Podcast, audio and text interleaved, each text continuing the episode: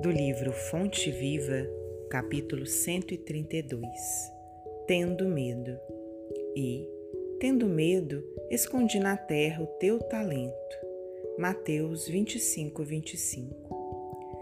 Na parábola dos talentos, o servo negligente atribui ao medo a causa do insucesso em que se infelicita. Recebera mais reduzidas possibilidades de ganho. Contar apenas com um talento e temer a lutar para valorizá-lo. Quanto aconteceu ao servidor invigilante da narrativa evangélica, há muitas pessoas que se acusam pobres de recursos para transitar no mundo como desejariam e recolhem-se à ociosidade, alegando medo da ação.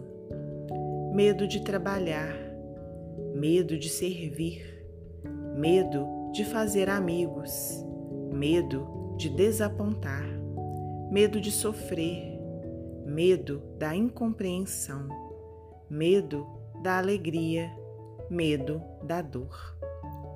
E alcançam o fim do corpo como sensitivas humanas, sem o mínimo esforço para enriquecer a existência.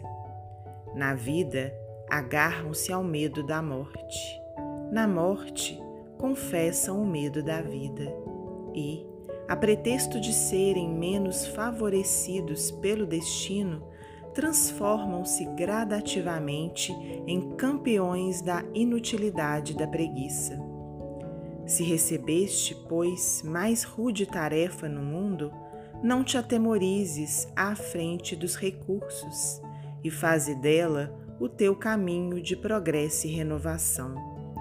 Por mais sombria seja a estrada a que foste conduzido pelas circunstâncias, enriquece-a com a luz do teu esforço no bem, porque o medo não serviu como justificativa aceitável no acerto de contas entre o servo e o Senhor.